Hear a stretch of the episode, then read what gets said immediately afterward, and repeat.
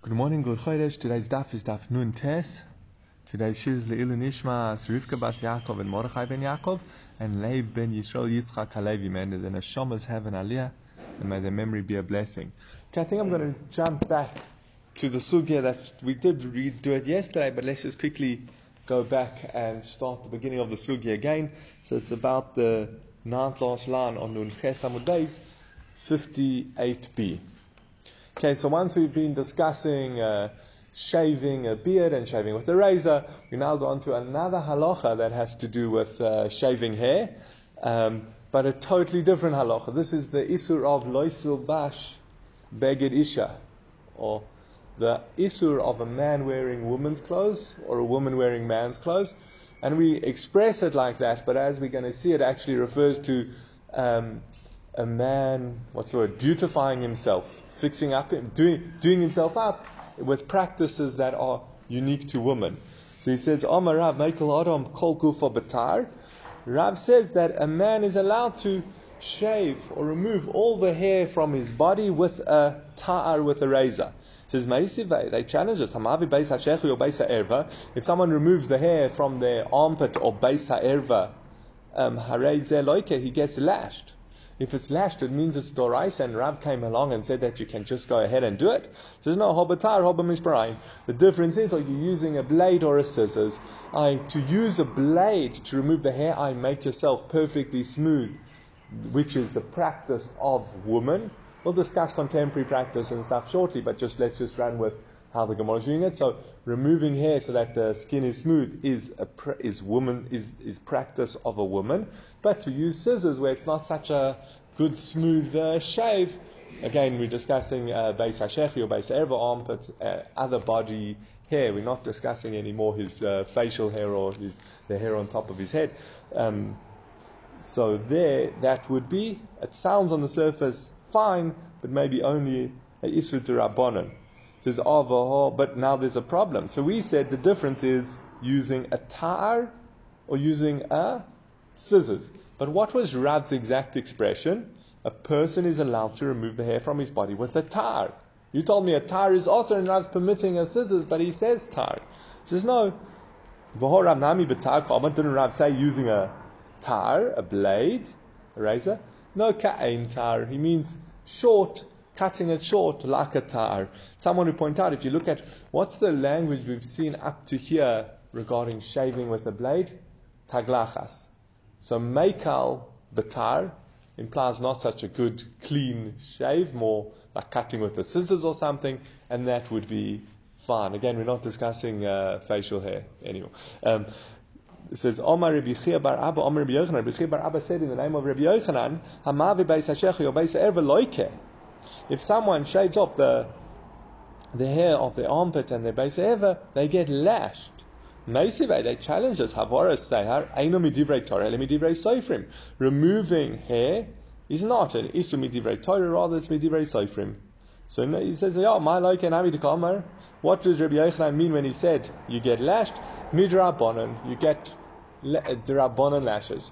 Interestingly enough, we actually saw in Tosus early on in the Masech, well, what are rabbinic lashes? Lashes midrabanan.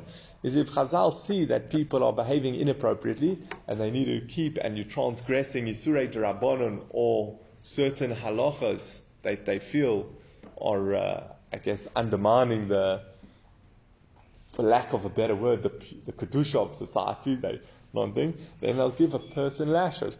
We saw early on in the Masech that there's an aspect of lashes midrabanan that's stricter than doraisa.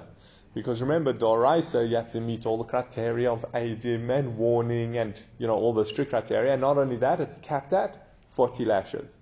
Midrabanan, there's no cap. They can choose however many they want to give. If they think someone needs 400 lashes, they can give him 400 lashes. Um, so that we did see in Tosis earlier. So we have here Machloikis, it seems very clear. It seems that Rav allows shaving with uh, scissors, removing bodily, body hair with the scissors. And Rabbi Yochanan seems to hold that it's a Isud Rabbanan. Both of them do not, um, it's not clear what does Rav hold regarding using a razor. Is it it seems that Rav holds that would be Doraisa because they've challenged him with the Brisa of if you remove the Beis HaShech or Beis Erva, you get lashed. But it could also be like Rabbi Yochanan that it's only midrabon lashes. Like, yeah, just to mention, yeah, I should have, I did say this at the beginning, but Tosha says, yeah, what's the concern here? Lo yilbash gever, um, the, the issue of a man wearing woman's clothes. I uh, that's the language of the prophet, but it means um, adorning himself like a woman. Because the Omri, some had a slightly different version. Omri Rebchia bar Abba Omar b'Yochanan Hamavi beis Hashechu yo beis Erva loike mishum lo gever simlash isha. Rebchia bar Abba said the name of Rabbi Yochanan that if someone removes the the hair of the armpit and the hair of the era, they get lashed because of the pasuk lo yilvash. There's Meisiv they challenged us. Havara seir eina midivrei Torah eli midivrei sofrim. Brisa says that it's only a Yisud to remove this hair says, no, Hu Omar ki Tana. He's going in accordance with the following Tana. The Tanya Hamavi Beis Hashechi or Beis Eva Hareze Oive Mishum Lo Yubash Geves Simnas Isha. If someone removes the hair of the Beis Hashechi or Beis Eva, they transgress the negative commandment Doraisa of Lo Yubash Geves Simnas Isha. So interesting. So we actually now where we're holding at the moment that it's a machlokes to know is removing the hair on the other parts of your body so that it's smooth like a woman's, is that also midrabanan or also doraisa? That's where we're holding it. It's a machlokes tanoim. Ah, so and what was the source? It says lo yilbash. Gever simnas isha. A man is not allowed to adorn himself like a woman. But now the Gemara is going to ask, oh, a man's not allowed to adorn himself like a woman. Well, what about um, if the other opinion says it's fine, then how does he explain the pasuk? That's a fair question. Again, we have the one Tanu who comes along and says, Lo Yibash ever says a man's not allowed to uh, beautify himself with normal practices that a woman beautifies herself with. Well, what about then? What is the other Tanu who say that no, that's fine to shave? That's not what the pasuk means. What does he use the pasuk for? So Tanakama ha lo yilbash gever my dorshibe. What does he expound? Boy Kedetanya, he needs it for the following brisa. Lo kli gever al isha. A woman should the kli gever. Generally, that would be uh, vessels, and it's sometimes referred to clothes. But we'll see how he uses it. Ala isha on a woman. My Talmud loymar. What does the Torah say? Im shelo yilbash ish simlas isha, ve'isha simlas ish. Harei kver namar. So he says, maybe you'll say it's just referring to a man wearing woman's clothes and a woman wearing man clothes. I just cross dressing. Says, Harek var ne'emar. But the Apostle says it's a ta'evahi, v'ain kan You can't say this is that bad. Ta'eva is very strong expression that the Torah uses. So you're telling me a man puts on a woman's shirt or a woman's jacket, he's a ta'eva? Or the other way around, a woman wears man's clothes, it's a ta'eva? That sounds a bit extreme. That's what the if I'm understanding, that's what the Gemara, the Tana's asking. Says no, ela shelo yilbash ish simlas isha v'yeshe bein anoshim. V'isha simlas ish v'teishe bein anashim. A woman shouldn't, a man shouldn't wear the garment of a woman to sit amongst a woman, and a, a woman shouldn't wear the garments of a man to sit amongst the men. I, which, ah, it's not just the motivation of cross dressing. It's like disguising yourself to get into the woman's change room. That's the problem here. Oh, so that's very scary. That's become in the, the more the more woke you go and the more uh, liberal the society is. It's now becoming well acceptable for a man to say, "Look, I think I should be dressing like a woman, and I can go to the women's change room and bathroom." Um, so that's that's a serious problem. I mean, again, their claim is that at their core they are really a woman, but you're running into exact these things. Um, but again, and the, yeah, the Rosh points out that, that here is um, the problem is he wants to look like a woman for promiscuity. So again, his motivation is not just to put on a woman's jacket; it's to disguise himself so he can get mixed with women. Yeah. the Rosh is about 60, yeah, 700 years ago. Mm, yeah. yeah. Um, I was thinking about it, I mean, one second. But for a man to dress smarter in some ways is gives him more opportunity than if he's caught dressing like a woman to get into the. But yeah, but again, that's the, the idea is to disguise himself so he can uh, mix with women, or a, a, woman to disguise herself as a man to mix with the men easier. Yeah. Also, remember this is written in the time of which is uh, about the year 200. Am I right? 300. Probably a bit more recent, but yeah, 500. Uh, we say the Gemara is written or compiled between. 200 and 300, from about 100 zero to about 300. The Romans were was a big problem in Rome. Let's put it that way. Oh. I don't want to go into details. Fine. That. so big that eventually they stopped having children. That's why they had enough children fighting wars. No, but here, but here the here the concern is not uh, homosexuality. Here the concern is uh, yeah. I mean, yeah, promiscuity. Okay, um, Rabbi Eliezer ben Yaakov, um, Rabbi Eliezer ben Yaakov says, "Minayin shalot taitza isha bekli zayin." The milchama. How do you know that a woman shouldn't go out with weapons? I kli here. Kli often, as I said, refers to clothes, but Rabbi Eliezer ben Yaakov is learning it as referring to um, weapons. Says Talmud Loimar lo kli gever al isha velo yilbash gever simnas isha. Shelo yetakein ish betikune isha. Says a, uh, um, the kli geve should not be on a woman, and a man shouldn't wear the garment of a woman. What that, a, and that's telling us that a man shouldn't adorn him, uh, do himself up, adorn himself with beautification procedures that a woman does. Um, so again, so according to the Tanakama, to shave the hair, to remove the hair, even though that might be woman's practice, that's not enough to get him into the change room. So that wouldn't be Isu Doraisa. But according to Rebbe Lezer ben Yaakov, it's doing any sort of adornments. I don't know if adornments is the right word. Any sort of uh, beauty practice that are unique to women. That's the problem. That's that, that's his problem again. Very interesting. Rebbe Lezer ben Yaakov says here he's not allowed to wear um, weapons. I asked Rav Moshe Feinstein.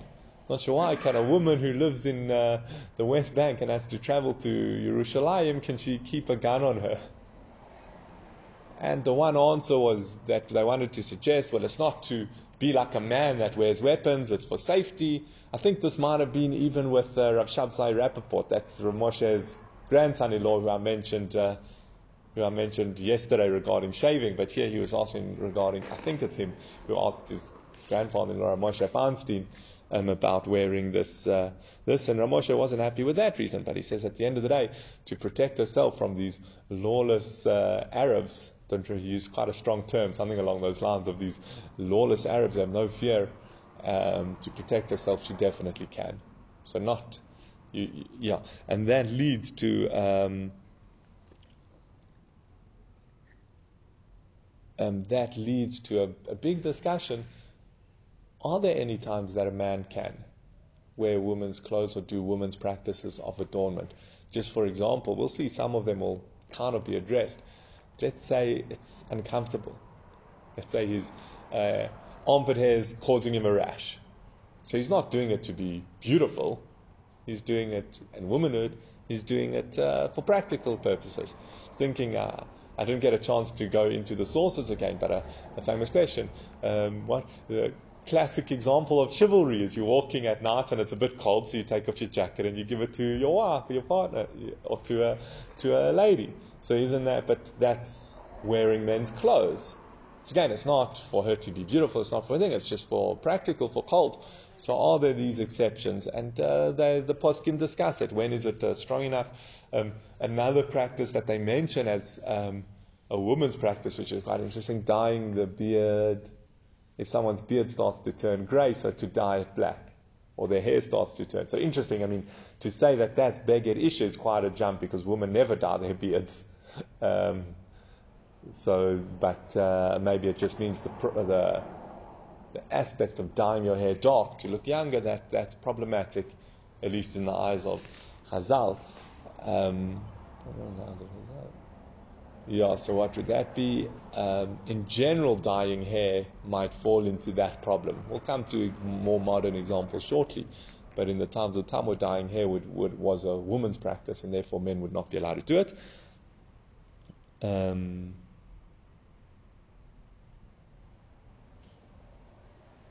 Yeah, so so that's yeah, so that's some basic examples of this issue of of lo yilbash. Um, lo yekli gever al isha v'lo yilbash gever simnas isha. Um, Omar Rav Nachman, Rav Nachman says, but Nazir mutar, for a Nazir is permitted. Once the Nazir is shaved off with the razor all his, the hair, I guess from his neck up, then to go and shave the rest of his body is not a beauty practice. That's not, uh, so therefore he's allowed to. And the is not like him. No, according to these opinions that he's not allowed to shave the hair of Beis HaShech or Beis Erva, even if he's a Nazir who's shaved off all his hair, he's still not allowed to go and shave off those that, that hair.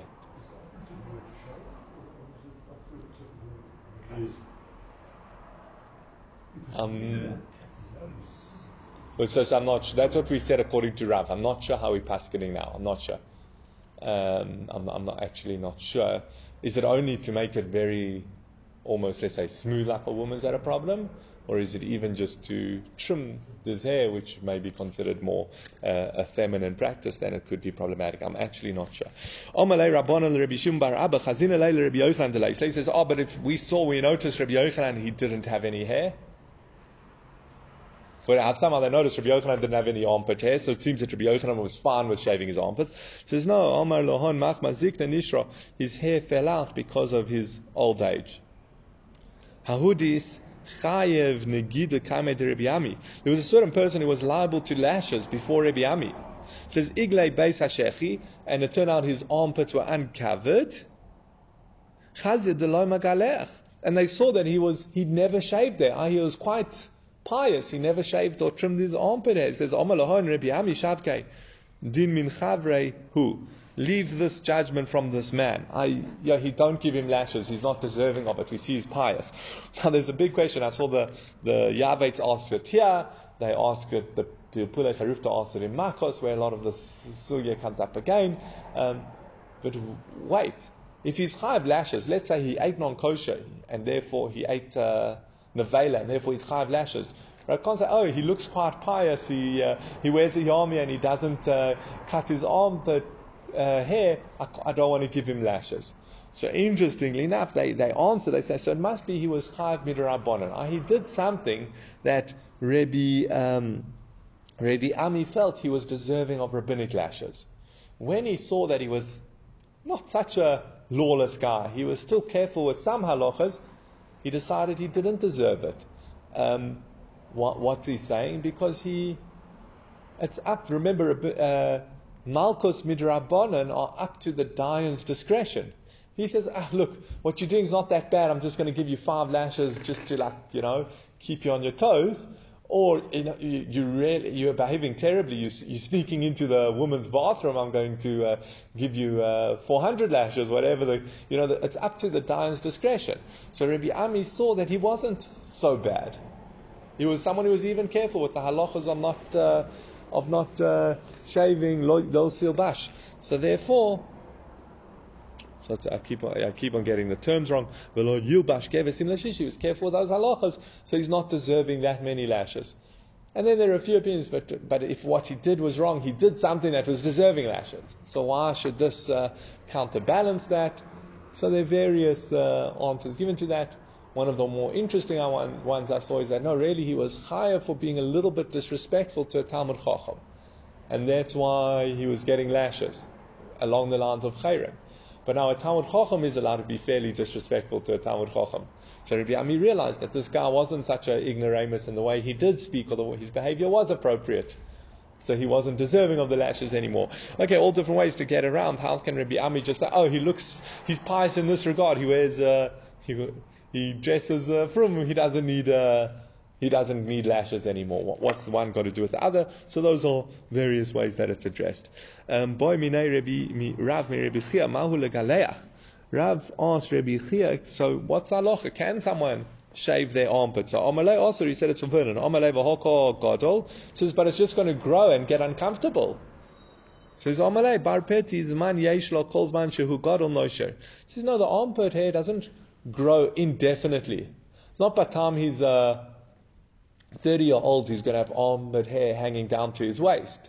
It's, it reaches a certain length and then it falls out. It doesn't grow too long, so it shouldn't be So therefore, it's not a problem. It says, Boy minei Rav me Rebbe Chia, Mahu Lachoch.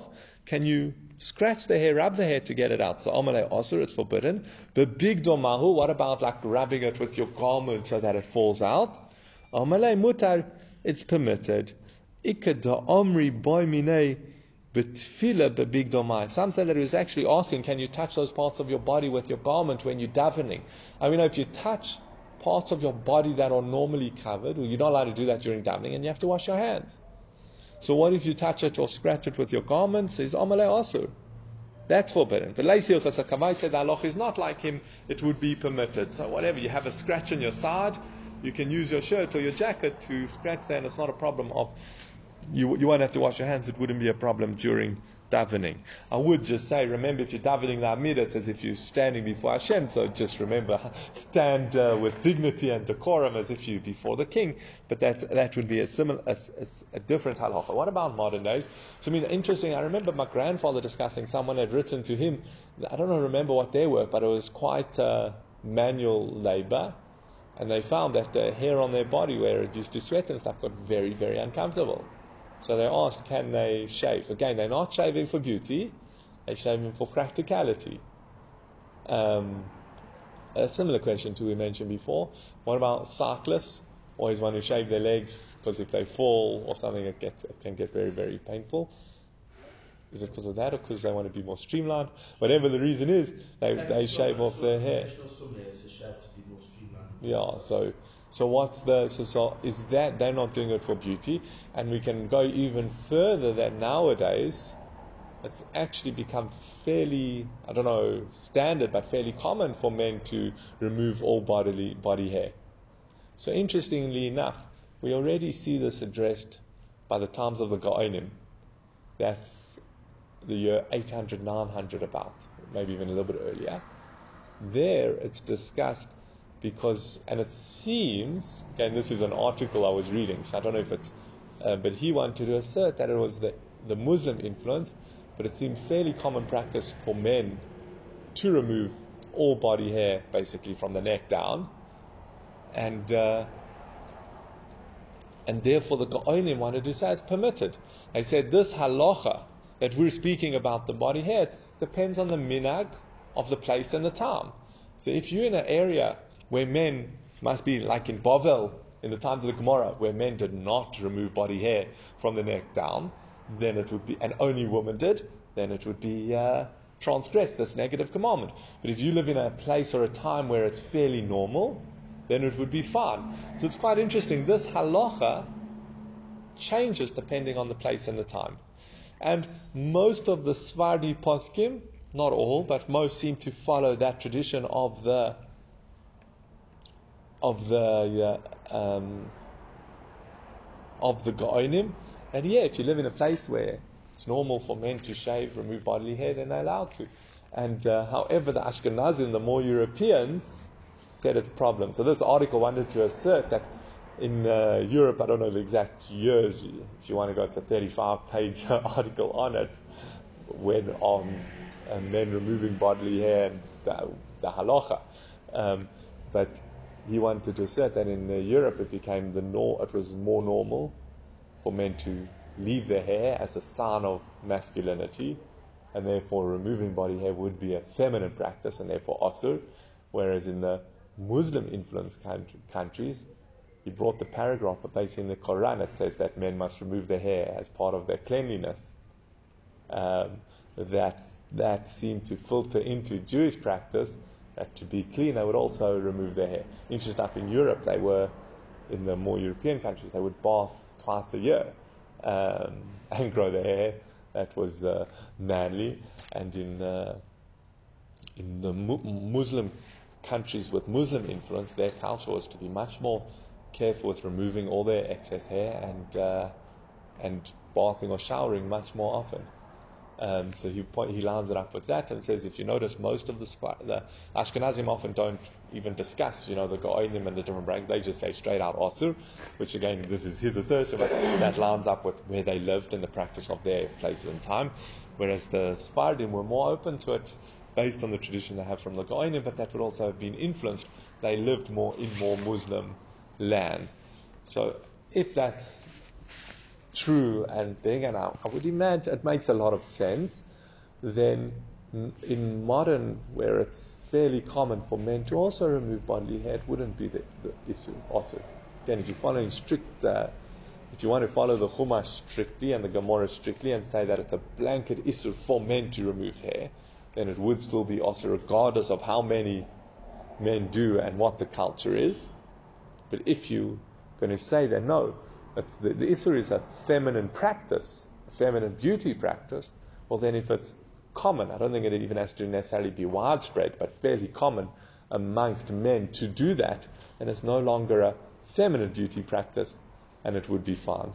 So that would probably, um, personally I lean to the second, that uh, at least uh, if we're not there yet, we're heading there, that it's common for men to remove bodily hair as well, and therefore it wouldn't necessarily be this issue to Oraisa. Okay, let's go on to the next Mishnah at the top of Nun Tesamud Beis. Um, Mace Echad Mehen if one of them die. One of who die? So remember, that was this is going back to the last Mishnah. The last Mishnah was there two Nazirs, and someone points out to them, sorry, one of you, I, I, missed, I didn't see which one of you, but one of you became Tome. So remember, we said, what do they do?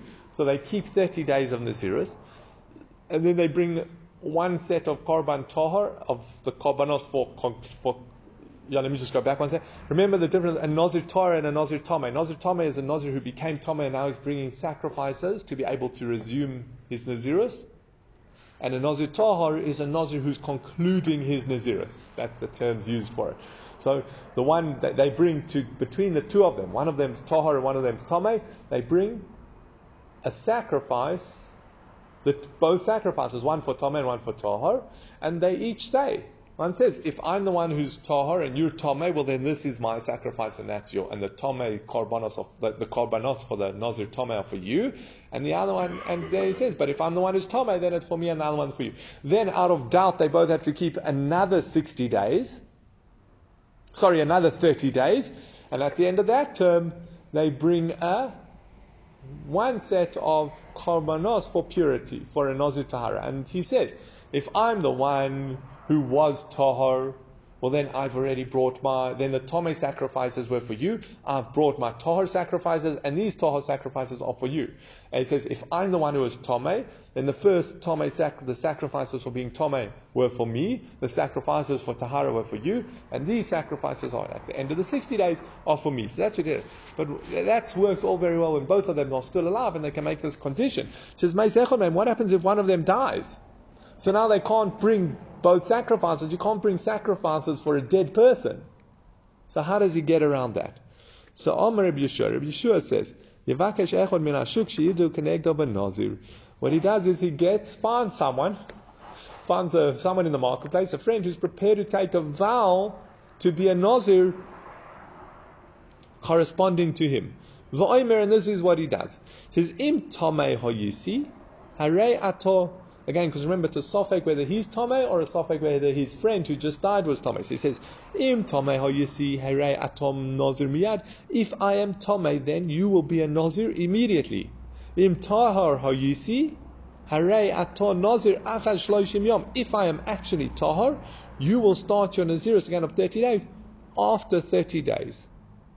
Says, V'soifrin shloishim, so they count 30 days.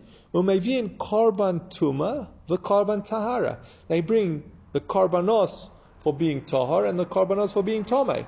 V'oimer, and he says, Imani hu hatome, if I am the nazir who was tome, korban tuma sheli, the korban tahara shelcha. He says that these korbanos tuma are for me and the tahar ones are for you. V'im ani hu hatahar, if I am tahar, korban tahara sheli, the korban of purity are mine. The korban tuma besafek, and the korban tuma is left in doubt, is brought out of doubt. Just quickly, where we holding. So remember again, we've got this guy who says, "Look, I'm either tar or tome. I have to be able to bring the korbanos at the end of being tome, and I have to be able to bring the korbanos at the end of being tar. So tahar, tahar. So what does he do? He gets a friend who says, "You know, what, I'm also prepared to live a nazir for 60 days." And what do they do? He says to his friend, "If I am tome, So this is your Nazirus is conditional on this. If I'm Tahar, you're a Nazir immediately. We're all discussing all this happens on day one, and we'll see in the next Mishnah, which we'll leave for tomorrow, is also all this happens on day one of the Nazirus, just to keep it straightforward.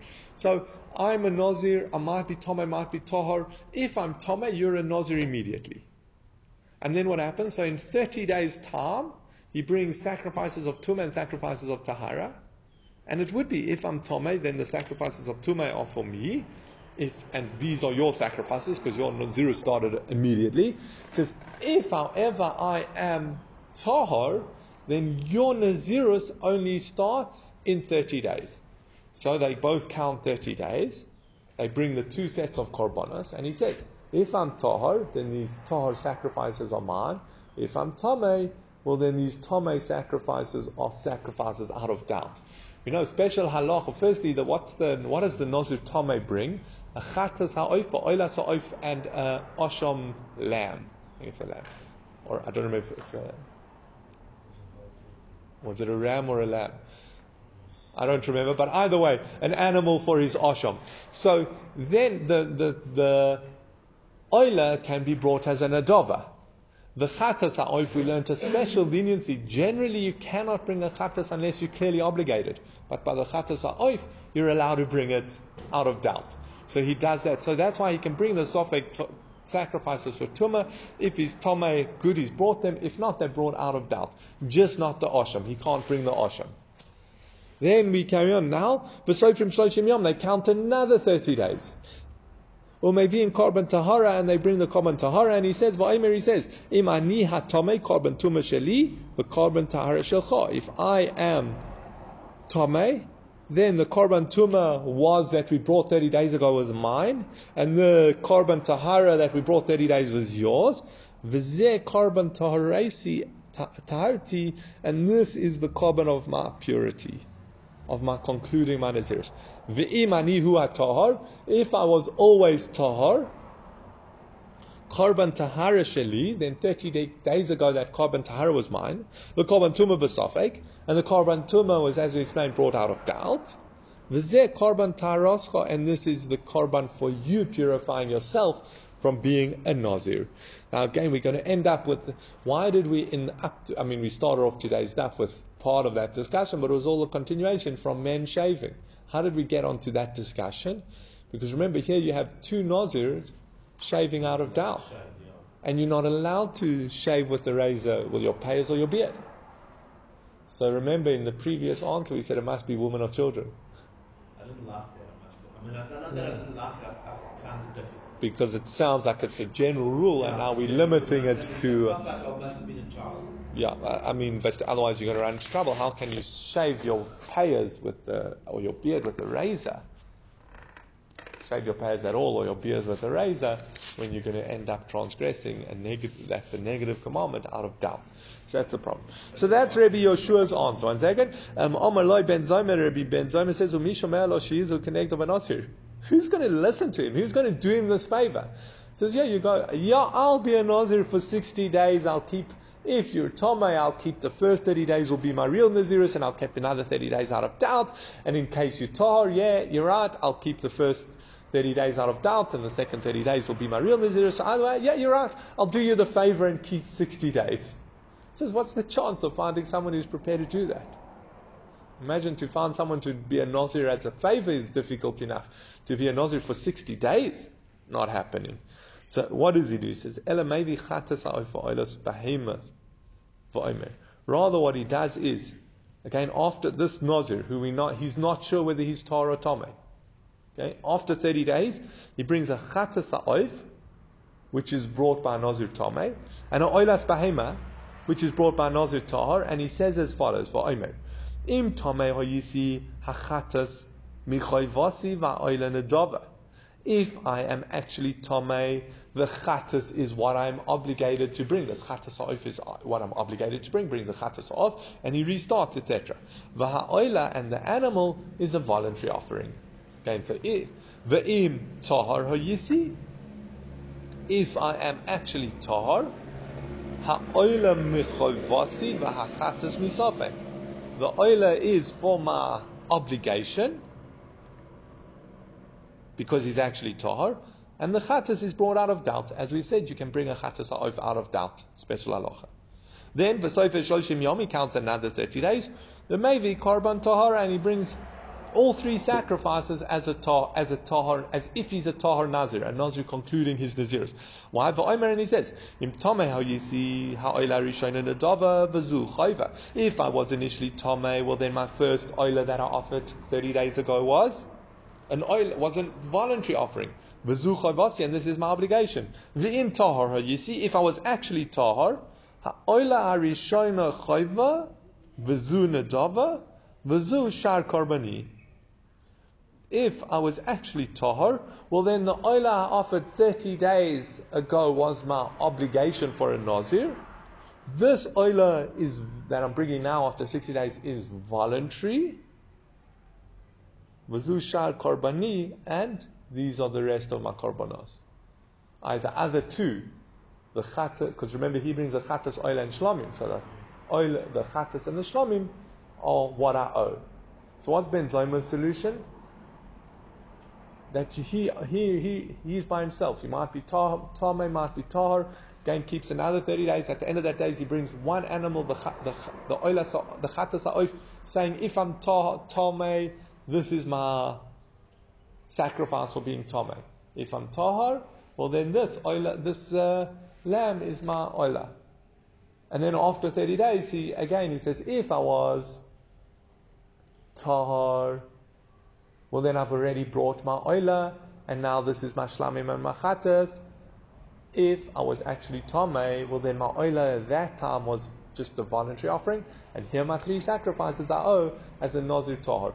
He can't remember if he's actually supposed to be a nazir, he can't bring his sacrifices early. So if he was actually tamei for the first 30 days, and now he's tahar, a nazir tahar for the next 60 days, the oila that he brought then cannot count for now because it was brought before he finished his Nazirus. So that's why he says. Now, Omar Rabbi Yehoshua.